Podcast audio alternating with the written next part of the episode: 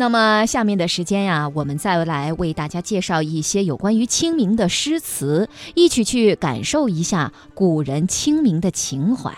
首先给大家推出的这一首，当然是想到清明节的第一首哈，人人心中的第一首，杜牧的《清明》。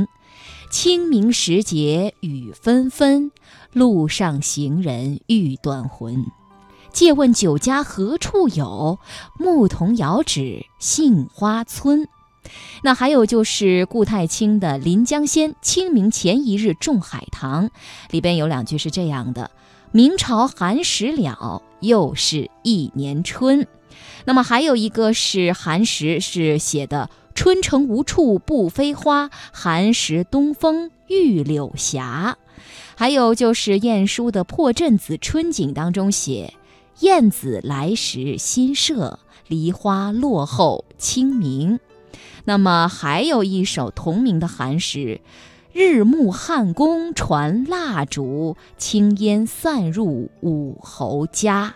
我再给大家说几个，像杜甫的小寒食周中作啊，写道：“春水传如天上坐，老年花似雾中看。”李清照的《浣纱西浣溪沙》。淡荡春光寒食天当中有这样的一句，写道：“淡荡春光寒食天。”那么吴为信的《苏堤清明集市》写道：“梨花风起正清明，游子寻春半出城。”张先的《木兰花·乙卯无心寒食》当中写道：“中庭月色正清明，无数杨花过无影。”冯延己的冯延巳的啊《却踏之清明》当中写道：“满眼游丝兼落絮，红杏开时一霎清明雨。”王禹偁的《清明》当中写道：“无花无酒过清明，兴味萧然似野僧。”还有就是吴文英的《风入松·听风听雨过清明》当中写道：“听风听雨过清明”这一句。还有陆游的《临安春雨初霁》。写道：“素衣莫起风尘叹，犹及清明可到家。”接下来是宋之问的《途中寒食》，题黄梅临江，意寄崔融。马上逢寒食，愁中属暮春。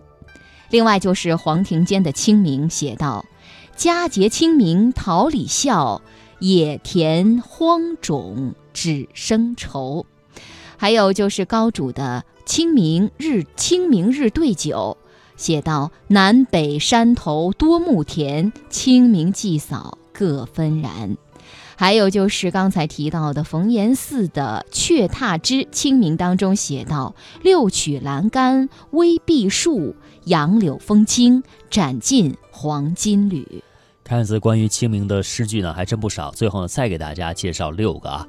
高启的《送陈秀才》。还沙上醒目当中写道：“风雨梨花寒食过，几家坟上子孙来。”黄孝迈的《乡村夜雨近清明》写道：“可惜一片清歌都付与黄昏。”孟云清的寒食写道：“二月江南花满枝，他乡寒食远堪悲。”孟浩然的孟浩然的《清明集市》写道：“地里重清明。”人心自愁思。那么程颢的《郊行集市》写道：“况是清明好天气，不妨有眼莫忘归。”刘永的《木兰花漫》拆动拆桐花烂漫写道：“拆桐花烂漫，乍疏雨，喜清明。”